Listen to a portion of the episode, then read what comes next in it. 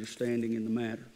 John chapter number 4, we'll begin reading tonight in verse number 19. I want to remind you before we begin reading that two weeks ago, when we were last here in John chapter number 4, Jesus has brought this woman face to face with her sin. He has called her out uh, for having five husbands and being with a man that was not her husband at the time.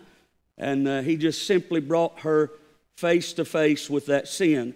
And uh, Jesus uh, seemingly has a way in conversations and in his wording uh, to bring us to a point where we can talk about things that we don't know, that we don't understand. Uh, he'll talk to us about things that we do know so that he can talk to us about things that we don't know. And that is exactly what he's done in this conversation with this Samaritan woman. He began uh, to talk to her about water and wells and all of these different things. And then he began to talk specifically to the woman. And talking to the woman, he brought out her sin, and the woman has answered him, and, and she did not deny the sin. I want you to notice that. She did not deny her sin. She did not try to get out of her sin. She certainly uh, will try to change the subject of the conversation. She certainly will turn it toward religion and different things, but she never denies her sin. And uh, that is a place that we preached on Sunday morning that the church and Christian people need to come to again. We need to quit denying our sin and repent of our sin. Now, there are some preachers in our day that seemingly feel like that we are preaching too much of repentance of our sin. If a preacher is preaching too much that we ought to repent of our sin, then it's because there is too little repentance of sin. The Bible teaches us that we must repent of our sins, and, and it certainly is.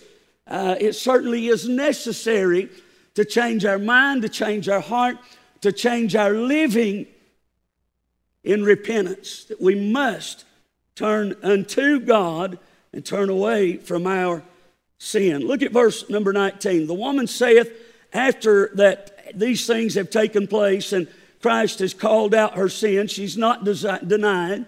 But she says in verse 19, the woman saith unto him, Sir, I perceive that thou art a prophet. Our fathers worshipped in this mountain and you say that in Jerusalem is the place where men ought to worship. Jesus saith unto her, Woman, believe me, the hour cometh when ye shall neither in this mountain nor yet at Jerusalem worship the Father. You worship you know not what. We know what we worship, for salvation is of the Jews. But the hour cometh, and now is, when the true worshipers shall worship the Father in spirit and in truth, for the Father seeketh such to worship him. God is a spirit, and they that worship him must worship in spirit and in truth. The woman saith unto him, I know that Messiah cometh, which is called Christ. When he is come, he will tell us all things. Verse number 26 Jesus saith unto her, I that speak unto thee am he. Father, we once again thank you for the privilege to pray. Thank you for the reading of your word. And Lord, we know that you'll bless your word. God, as we come to you tonight, we need help, we need strength, we need utterance, we need unction. Father, to be able to properly preach your precious word. I pray that you would give us the strength we need. I pray you'd give us the clarity of mind. And I pray you'd give us open hearts and listening ears, Lord, to what is being preached and said this evening. Lord, you know, God, physically, uh, we're tired, but we know, God, that you are uh, fully in control, and we're looking for you, God, tonight to do great things. Help your people. Help us to learn from your word. And Lord, we'll thank you for all you do in Jesus' name. Amen. We've already said and really put an emphasis on the fact that this woman has not denied her sin, uh, but what she does after that Christ had uh, called her sin out, she makes a simple observation that will carry us that will carry us into a conversation about religion. Now, thus far, religion has not been mentioned, nor has worship been mentioned, or church, or uh, any of those things that we would consider a witnessing type tool. Nothing has been said to this point uh, that would cause her to think she was in a religious conversation. But Christ has called her sin. He has pointed out who this woman is. And I believe we said last time that, uh, that it's untelling everything he told her because when she reports back to those uh, when she goes home, she says, This man has told me all things that I ever did. And what we have recorded is simply that she had five husbands and was living with one now that was not her husband. And, uh, but she said, He's told me all things that I ever did. And it brings her to a simple observation that will turn the conversation towards the religious aspect that Christ intended to get to. She said, Sir, I perceive that thou art a prophet.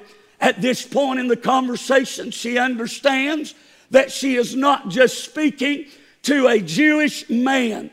She understands that, uh, that most men that talk to her are not interested in talking about worship. She understands that most men that would speak to her uh, by the well had wrong intentions, uh, Uh, but this man is not like any other man that she has ever spoken to. And tonight, if you would uh, go back to the day that uh, God showed you your sin and showed you who you were, you would have to say that uh, that this same man has spoke to you like no one else has ever spoken to you. He spoke with truth. Uh, he spoke with boldness. Uh, but yet he spoke with compassion and he spoke with love. Uh, he did not dilly dally around uh, who this woman was. He called her out and he pointedly uh, spoke to her about her sin. Uh, but he did so uh, that he might bring it to her attention, that he might be able to forgive her of that sin. Friend, this is how Jesus works in salvation. The Holy Spirit of God will draw your attention to who you are. It'll point you out very clearly in the midst uh, of sinners and say, You are guilty, uh, but Christ came to save the guilty. It's a simple observation that she makes. He's not like any other man. But even in her observation, she has still missed who it is that she's really speaking to.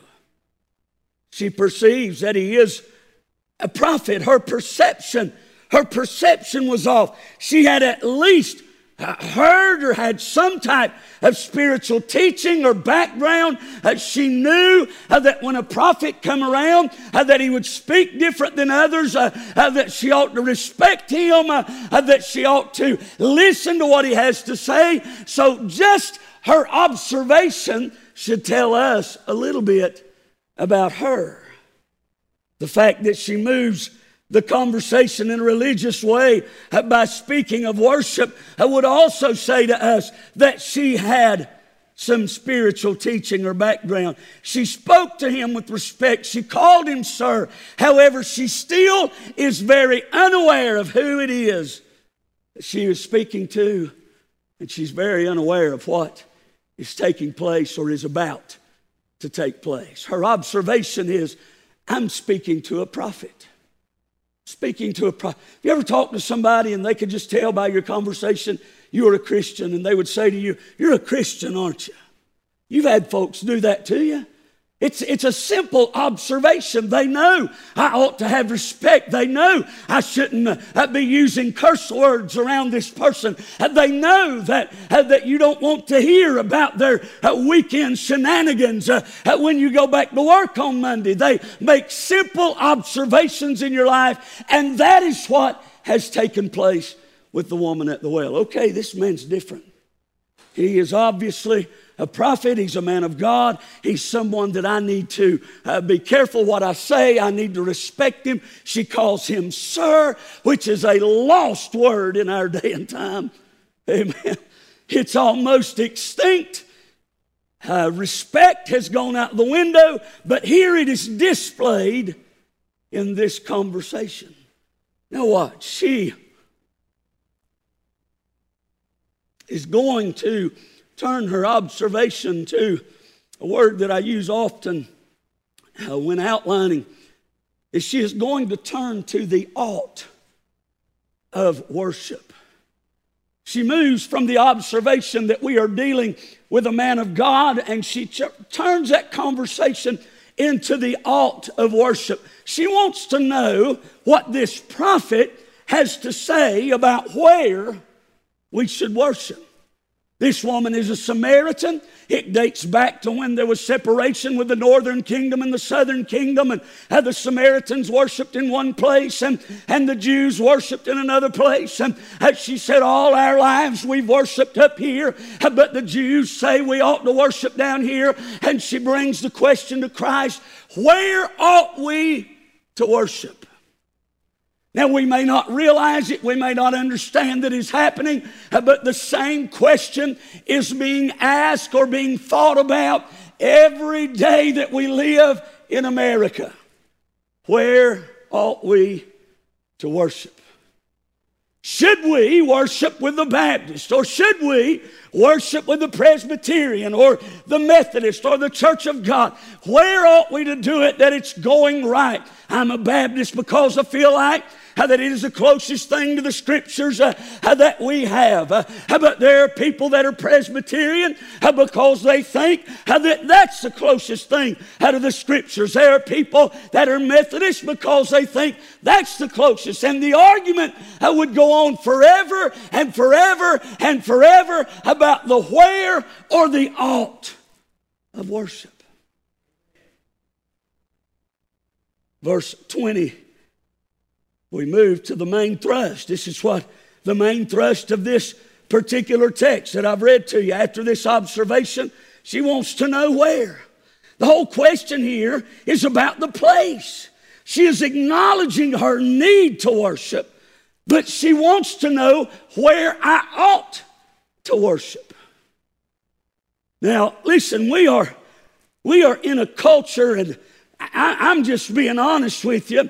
We fight more in Christianity uh, than we ought to fight.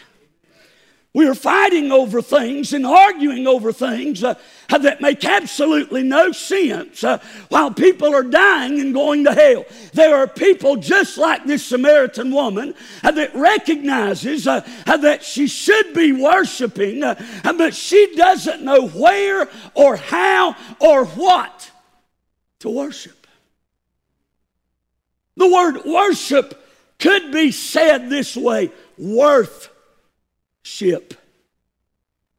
Worthship. We worship that that we put a value on, that we esteem worth, worth worshiping. And uh, this woman recognizes the need to worship. I believe uh, that she would even acknowledge God the Father. Uh, I mean, Christ said, uh, There's coming a time when you'll neither worship the Father here or in Jerusalem. Uh, he said, That time is coming. Uh, that little phrase would indicate to me uh, that she believes in God the Father. but, friend, the separating, the dividing factor in Christianity is what we think of Jesus. Jesus Christ. Uh, he's more than a prophet, uh, he's more than a teacher, uh, he's more than what the world gives him credit for. John is producing and presenting to us Jesus Christ, the Son of the living God, the Messiah, the Christ child. John has presented deity to you and I, and it ought to be worth our worship. The whole question is about the place. The word ought means it's necessary or it's binding. And uh, this woman, this woman is bind, bound all right. but she's bound to the tradition of how it should be. And now says, Tell me how it ought to be. And the question is, where? She's bound to tradition. She's bound to the battling and the arguing and the fighting between the northern and the southern about whether you should worship up here or whether we should worship down there. Uh, she's forgotten uh, that worship is not about the place at all. Worship is not about the place at all. Now, lest you be confused and think that I am saying that you can worship God at home as easy as you can at church. Oh, no, that's not at all what I'm saying. Uh, the first day of the week has been established uh, as the day of worship uh, since Christ arose early on that first Easter morning. Uh, and they have gathered ever since then on the first day of the week uh, to worship Him, to praise Him, uh, to give adoration to Him for being the God that He is. but what I am saying is do not argue about whether it's better at this church uh, or that church uh, or that building or this building uh because worship is not about the place.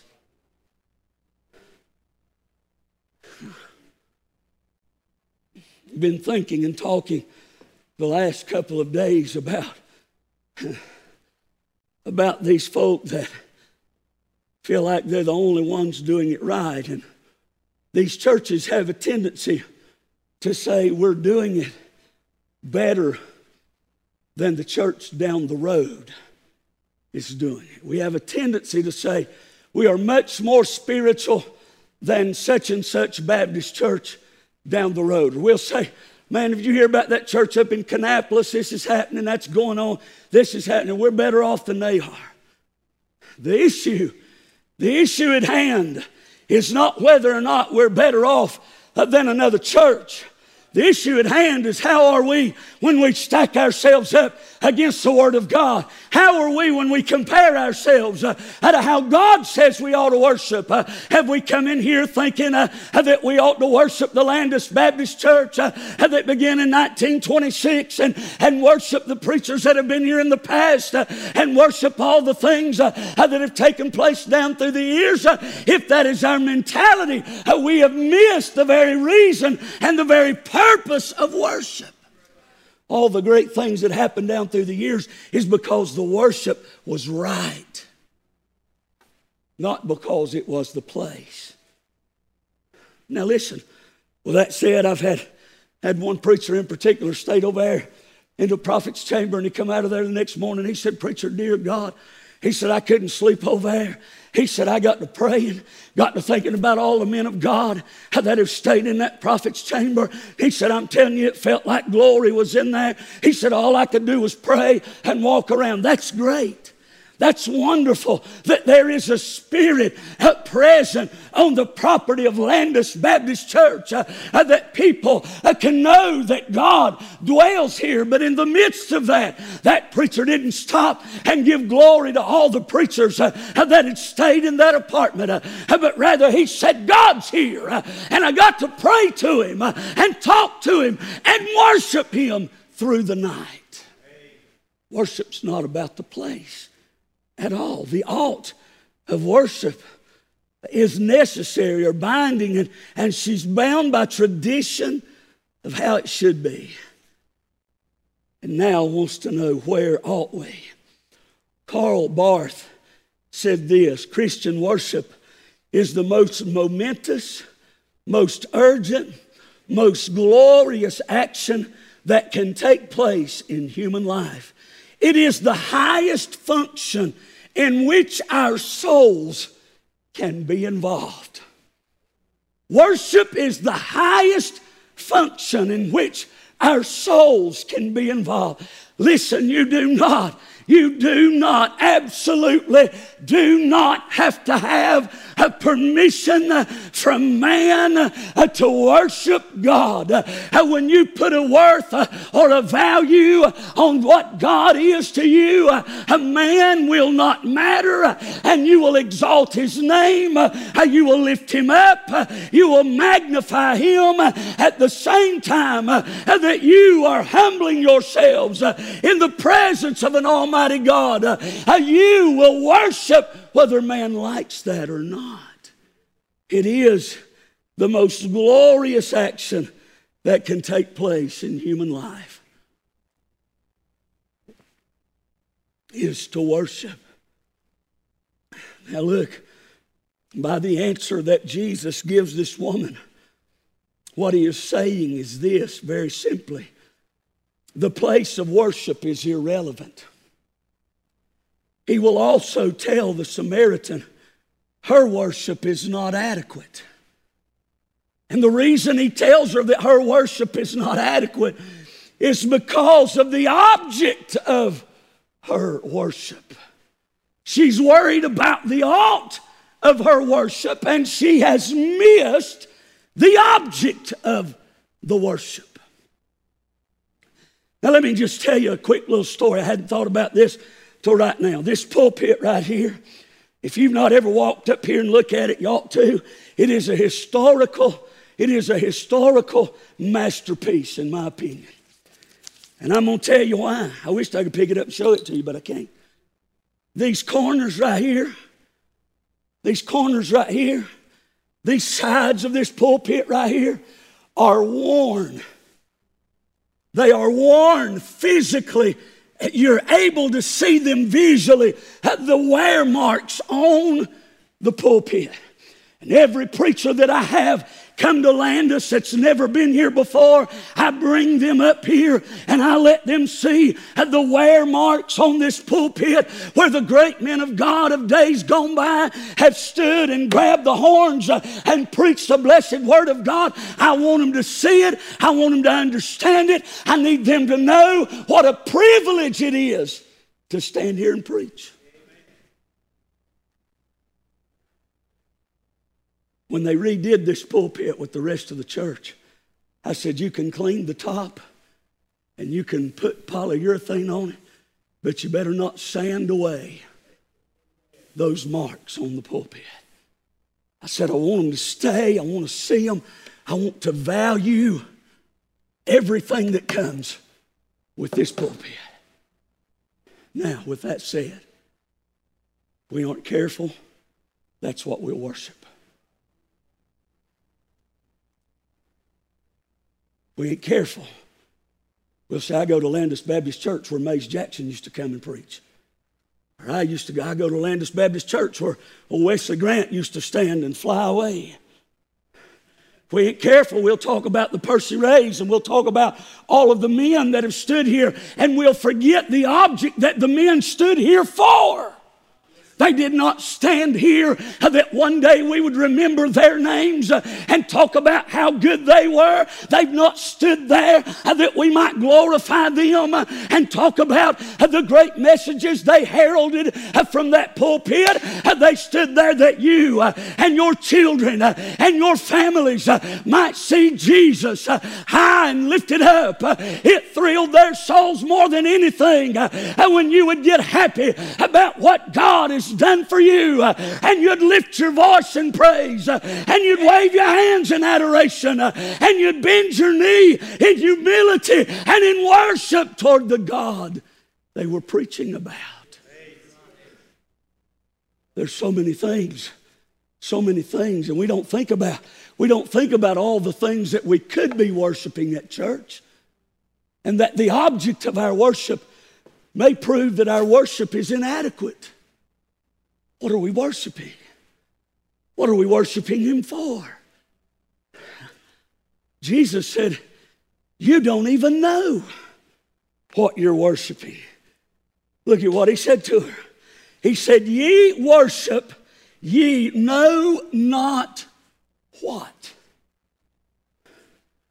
He said, You have gathered yourself to a temple to go through a traditional exercise. You have gathered yourself in a place of worship to go through a ritualistic activity, and you don't even know what you're worshiping.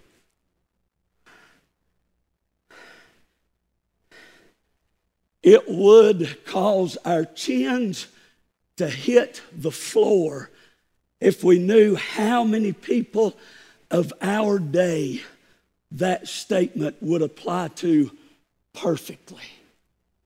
You worship, but you know not what. You don't know what you're worshiping. So if you don't know what you're worshiping, many people certainly do not know who they're worshiping. The thrust of our text tonight is not necessarily what worship is. It's not necessarily where you go to worship. The thrust of what Jesus is saying is what are you worshiping? What exactly is it that brings you down to the church house three times a week?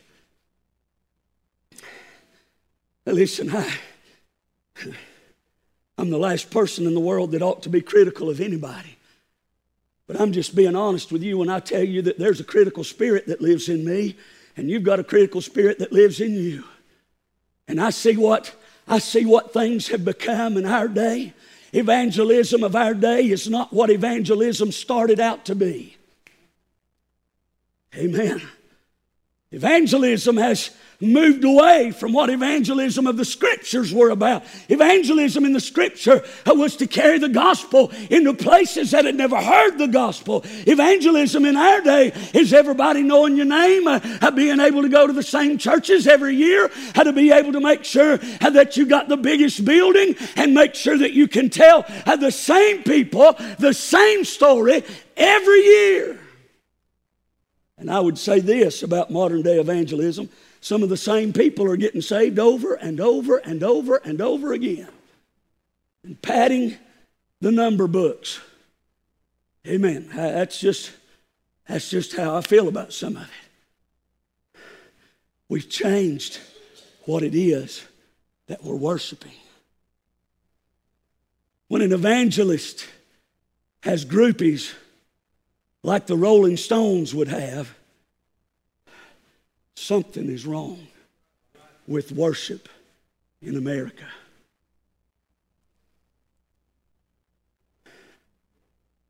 It has moved from what it once was and what it should be. The object of this worship, Christ, is basically telling her that she is caught up in the wrong thing. It is not about where you worship at all. Romans 1:21 says, "Because that when they knew God, they glorified him not as God, but became vain in their imaginations, and their foolish heart was darkened. When they knew God, they didn't glorify Him as God, and it brought a darkness about them, a darkness over their heart, and they didn't even know who they were glorifying for what they were glorifying Him for. They became vain and foolish, and their hearts were darkened. Sad truth is, the typical concept of God in our culture is characterized by or reflecting a state of cultural decline. We are characterized by our culture, and it has declined drastically down through the years. We are reflecting in our worship what is taking place in our culture. Let me give you an example. If we were to take out all of these LEDs and fluorescents and what's this halogen lighting? I don't know. If we were to take all of that out and replace it all with black lights, and we went and purchased a smoke machine and uh, we made sure that the worship team uh, was all dressed alike and that they uh, did a little dance routine every, uh, every service. And uh, we made sure that the music uh, fit what everybody liked and everybody was interested in. That would be the church adapting or reflecting the culture of the day and the times in which we live. And while I do believe there are some things that we could do better uh, friend, I also believe uh, that it is not our responsibility uh, to look and act like our culture. It is our responsibility uh, to help our culture uh, to look and act like Christ. But we are characterized these days by our reflecting the culture that we live in. And that cultural, that culture is on the decline. And if we're characterizing ourselves by that culture, then we are declining with them. Worship. He says this because America has a wrong concept of who God is. There's a preacher that says this often. Now, you may agree with it, and you may not. But if you'll listen closely to what he says and you think about the reason why he says it, I believe you'd almost have to agree with him. He said, Sundays in America have become the biggest day of idolatry that there ever has been because we are worshiping a God that we know not what we worship. You've heard me use the phrase Americanized. We have Americanized the gospel. We have a God uh, image of a God in our mind who is a God of love. Uh, we understand that there is certain a judgment that will come with sin, but we do not picture it uh, the way that it really is. We picture an American. Uh, listen, you know how many people's going to be upset uh, when they find out that God is not a white, blue-eyed, blonde-haired uh, man about six foot tall and handsome. That's who we think of God. If it were not so, uh, the pictures would not be hanging all over churches in America. We have a Renaissance age Jesus uh, where everybody painted uh, the same picture over and over. He was beaten and bruised. Uh, he was wounded for our transgressions. Uh, uh, the Bible said he was marred uh, to the point he was unrecognizable as a man. the Bible said there was no comeliness about him that he should be desired of man. He was not what we think he is. I dare say he didn't have hair halfway down his back. He wasn't blond, he was a Jew. He was a dark skinned, dark haired man. But America has a very different picture of who Jesus is. It is the object of our worship. We dream of things, we picture how things should be in my mind. Listen, this will be a silly example and you'll probably laugh at it. Uh, but when I look in the mirror, I feel like I'm a pretty slim and trim fella. But when I look down to tie my shoes and I can't see the laces, it tells me different. It is our perception of the object in which we are worshiping. I think of the days when I was 145 pounds and I could play basketball from sun up till sundown and was in shape and able to do that now. Uh, my shape is the ball.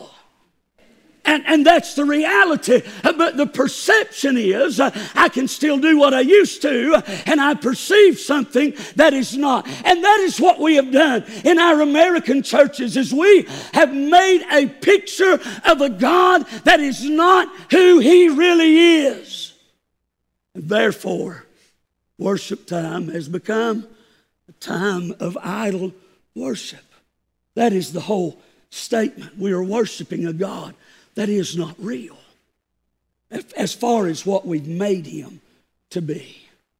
He's very real, and I want you to understand that, not misunderstand what I'm saying. He, is, he has been made to be something he is not. When this happens, we worship a made up God, and it's like a little child who has an imaginary friend. We lead them about, and they're not really there. Did you know, and let me just say this while I'm here, did you know that God is not a genie in a bottle that is at your beck and command to do whatever you tell him to or ask him to? That's not the God we worship. But it is a God we've painted a picture of. Ask in Jesus' name and He'll give you whatsoever you want. You know, that's, a, that's the picture that we painted of this God. So we're worshiping a God based on false information, based on our perception. And our worship is inadequate because we know not what we worship sometimes. God, the Creator, God that hung the stars I read an article today that told how many stars is out there, but I wouldn't even try to say that number. It's so big. I wouldn't even try to say it. We worship a God that put them out there at the span of his hand.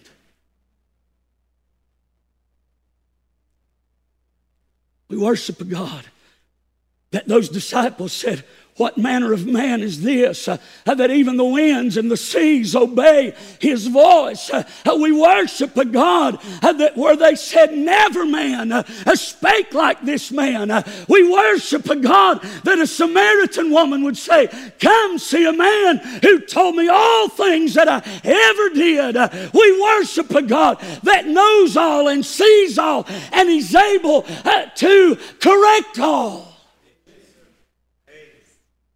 The God. God cannot and will not tolerate sin. But yet we live in it like, oh, well, He'll forgive me. He certainly will. But, friend, I would be careful. I would be careful about my attitude toward my sin. Kent Hughes says this He says, to worship Him in truth is to worship Him as He really is. To worship God in truth, we must be people of the Word. The reason for this is the Bible gives us the clearest revelation of God that we have. If you want to know who the God is that we worship, you can find it in His Word. That's why it's so important that we are people of the Word. There are writers in the Bible that said he was terrifying, called him a terrifying God. The Bible said it is a fearful thing to fall into the hands of a what? Angry God teaches us that He is a God of emotion. He is a God that gets angry. He is a God that judges. He is a God that has the ability to eliminate life whenever He chooses. He's the giver, He's the taker of life. And whether things in our life are going right or whether they're going wrong, He is still worthy of our worship he still has value. And I'm afraid that many times we have missed his value. John 17 17 says, Sanctify them by thy truth. This is how he said we should worship by truth. And then what, here's what he said, Jesus, while he's praying. He said, Sanctify them by thy truth. And then he said, Thy word is truth. If we are to worship Him in truth, which is what Jesus said must happen, True worship does not come in a place. It does not come uh, when the object is something else. Uh, uh but worship comes when the object of what we're worshiping is the God of truth, is the God of the book, the God of the Word, the God that is explained to us in our Bibles. Not a God that was dreamed up, that's handing out candy at people's doorsteps. If you got a God that hands out candy at the doorsteps, uh, then he's probably a child traffic person that's trying to steal you away and take you to hell. He's probably a kidnapper working for the devil, if that's the God that you serve. Now, listen, I thank God. I thank God for the honey patches and the sweet times. I thank God uh, for all of those opportunities He gives us to wallow around in His goodness and His sweetness. But, friend, that ain't all of it. That is not all of it. I put a little heart beside this statement in my notes because I really like it. Worship is not a mindless activity. It includes mental interaction with the truth about God's Word. It is not a mindless activity, but it includes mental interaction with the truth about God's Word. When real worship breaks out it will not be the events of last week uh, that spurs you at a true worship, uh, but rather it'll be a verse in the scriptures uh, that is stirring in your heart, uh, or it will be a word uh, from God that He placed there when you got up in the morning. Uh, when worship happens, it will be when your mind interacts with the truths of God's Word. Whenever you're walking through a dark valley, and all of a sudden you remember, he said he'd never leave me nor forsake me. Or when you've lost a loved one, and you know that David said, uh, I lost my little child uh, and I can't bring him back, but I, I can go to him. Uh, worship will spring out of a word from God, uh, from a truth of his word. That's worship, not an object that was made up, not a golden calf uh, that was built while Moses was on the mountain. Uh, uh listen, those people, uh, they even got so spiritual, they put altars in front of the calf to try to make them feel better about how they were worshiping. That's what's taking place in America today. We've got golden calves with altars in front of them and not real worship. Worship according to the truth of His Word.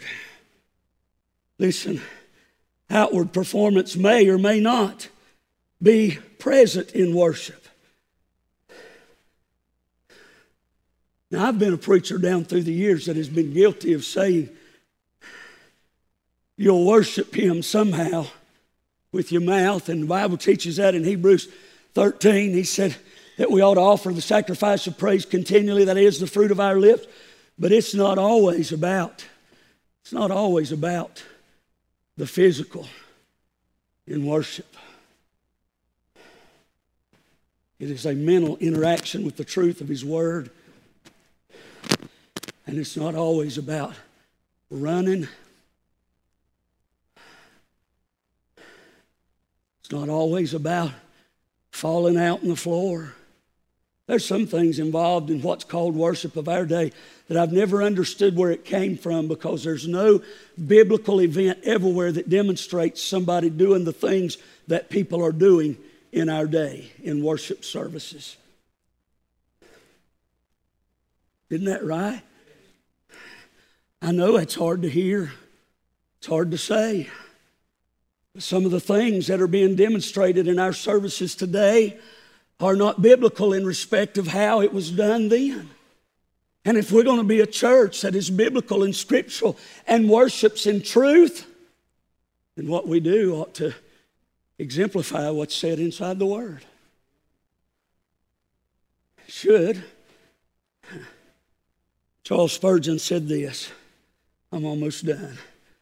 God does not regard our voices, He hears our hearts. And if our hearts do not sing, we have not sung at all. We can sing, pray, tithe, and still not worship God. Sometimes we do none of these and worship. Sometimes there can be no prayer. Sometimes there can be no singing. Sometimes there can be no tithing. Sometimes there can be no preaching, and we worship. But there are some times when we can do all of those things and still miss worship because we worship the wrong things. Listen, this type of worship where we can do none of those things and have our hearts wrapped around truth and worship Him. Listen what the scripture said. He said this verse 23. He said, True worshipers shall worship the Father in spirit and in truth, for the Father seeketh such to worship Him. The God of the Bible is seeking people to worship Him biblically, to worship Him in spirit and in truth. I have not touched spirit. But if you will look in your Bible, the word spirit there is not capitalized. It is not the Holy Spirit.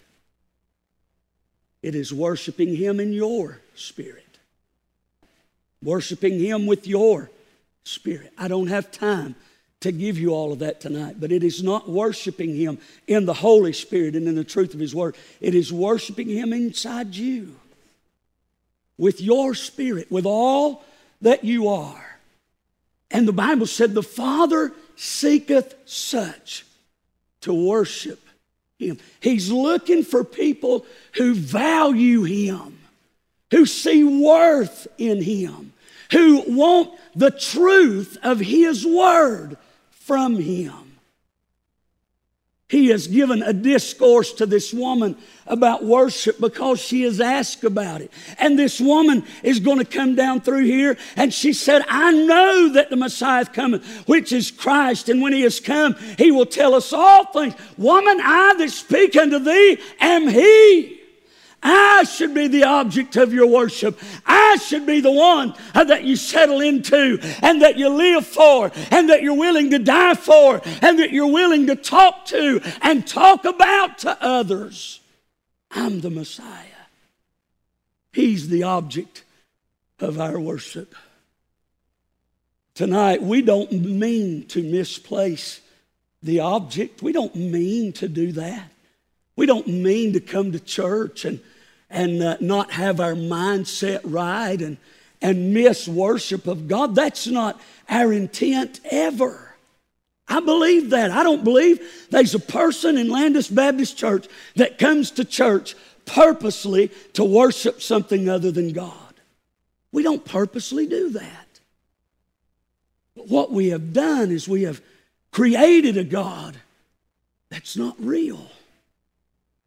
A God that answers everything just like we wanted. A God that we can tell it. I had somebody tell me that it meant when it said we could boldly come into the throne of grace, that you ought to walk into the throne room, point your finger at God, and say, This is how it's going to be.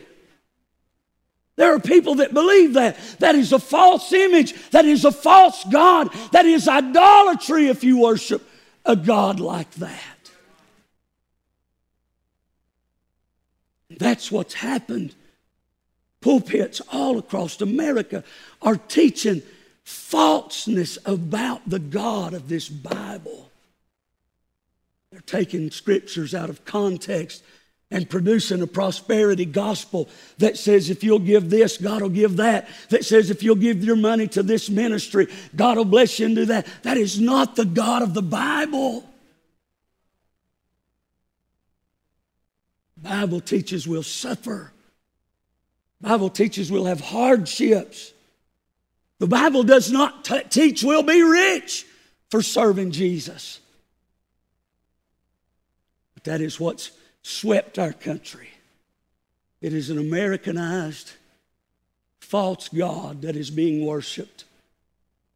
Sometimes one time a week, sometimes three times a week, all across the country. Philippians 3 3 said, For we are the circumcision which worship God in the Spirit and rejoice in Christ Jesus and have no confidence in the flesh. There is a word about worshiping in spirit. It is not a fleshly. I don't know if you ever, we, when we was in Bible college, we used to do some crazy things and We'd sit around at night on YouTube and we'd search worship services of people that were just acting foolish.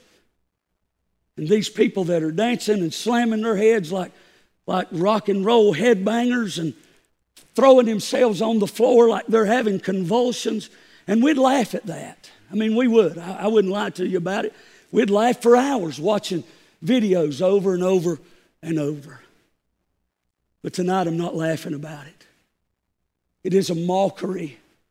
It is a mockery of worship that is to be done in spirit and in truth. It is not a fleshly activity that will bring glory and honor to your flesh. It is an activity that will lift up the God of heaven. The old man is our flesh. So to worship in spirit is to worship Him in the new creature, to worship Him in Christ Jesus. Understanding without Christ we'd have no reason to worship. Have no reason. That's what the Lord has put in my heart for this service. And it's not my desire to try to throw water on a fire that burns within anybody. That's not my desire. My desire is to shine light on the God of the Scripture that we can worship Him the way He deserves to be worshiped the way that he deserves to be worshiped. Now, listen, I, am going to say this quickly and I'll let you go. I've preached a long time tonight. Every place I've ever read in the scriptures where any man truly was found in the presence of God, the Bible said they fell on their face and worshiped him. Anything besides that was praise. They were standing on their feet, shouting Hosanna while waving palm branches. They were praising Him. They were magnifying Him. They were glorifying Him. But worship came on their face in the presence of Almighty God. Here's what I want to say about it. When somebody, and, and I'm, please understand, I'm not being critical of somebody praising the Lord by standing up. All right, please, please understand that. But what I want to tell you is, is that when we praise Him, when we praise Him, and we jump up and we're waving our hands and we're praising Him, that is in our flesh. And if you should be the only one praising Him, which is perfectly fine, please do not misunderstand me. It's perfectly fine. But when you are the only one praising Him, that turns everyone else's attention to you. That's okay because you're praising the Lord. But when you're on your feet to praise the Lord and you say, That old devil's been after me all week. The devil made me have a flat tire, and the devil made me spill cooking oil, and the devil made me run out of flour. Now you have taken your flesh, you've brought everybody else's attention in the building to you and your flesh, and you're not even bragging on Jesus while you're doing it. That's the dangers of flesh. It's the danger of flesh. Now, as long as somebody's exhorting and exalting Christ, you ought to praise Him as every opportunity you get. But worship puts you on the floor with your head down, your forehead on the floor, and it takes you out of the picture and it magnifies Him, it lifts Him. That's spirit and truth worship. Now, listen, I'm no expert on anything. No expert on anything. But Christ has told this Samaritan woman clearly worship's not about the place, that's irrelevant. The object of your worship is inadequate. You should be worshiping in spirit and in truth. Remove your flesh out of the way and worship in accordance to the Word of God. Worship the God of the Bible, not the God of some man made religion that's come along 200 years ago, fooled everybody into thinking that this is what it's about. Amen. Listen, I'm as old time as you can get. I mean, that's the truth. I like it. I'm for it if it's done right. Friend, when we think about old time, we can't go back any further than 50, 60, 70 years ago. We go back 200 years ago, you'd find out we ain't nowhere near old time. You go back 2,000 years ago, and we've missed it completely. It's important that we get back to the scriptures and worshiping the God of this Bible.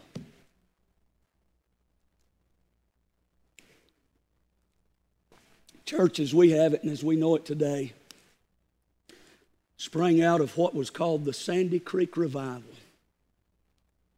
There's a picture right outside my office door hanging there of Shubal Stearns preaching the gospel in a, in a field, people around him standing there looking at it.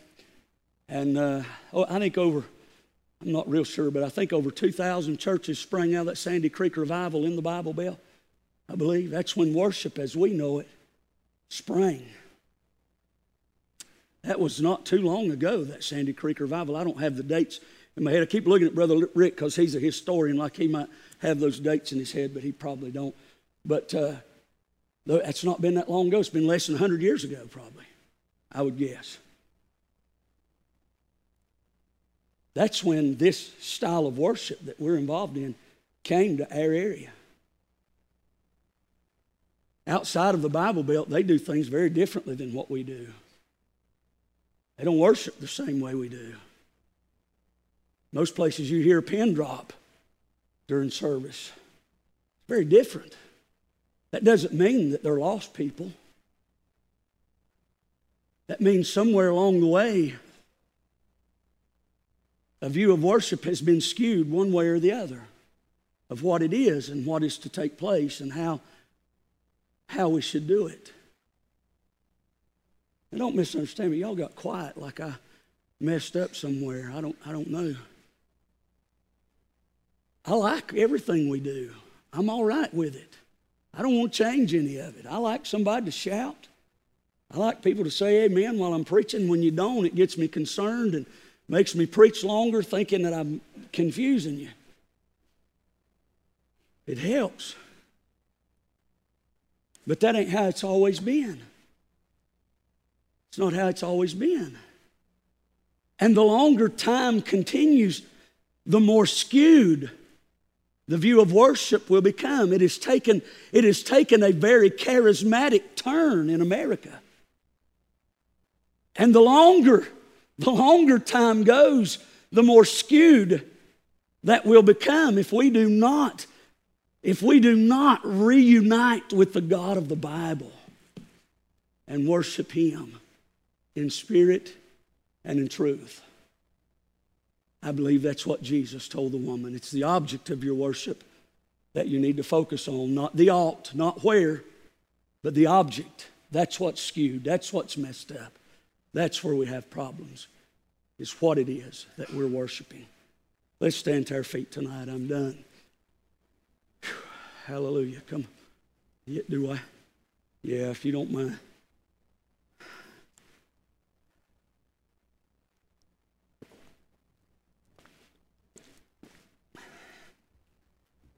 I hope tonight I have not clouded worship. It is not my desire to cloud worship. It is my desire. she got away. It is my desire to clarify and to make more clear what worship is. More clear. Shh. You be quiet real quick, okay?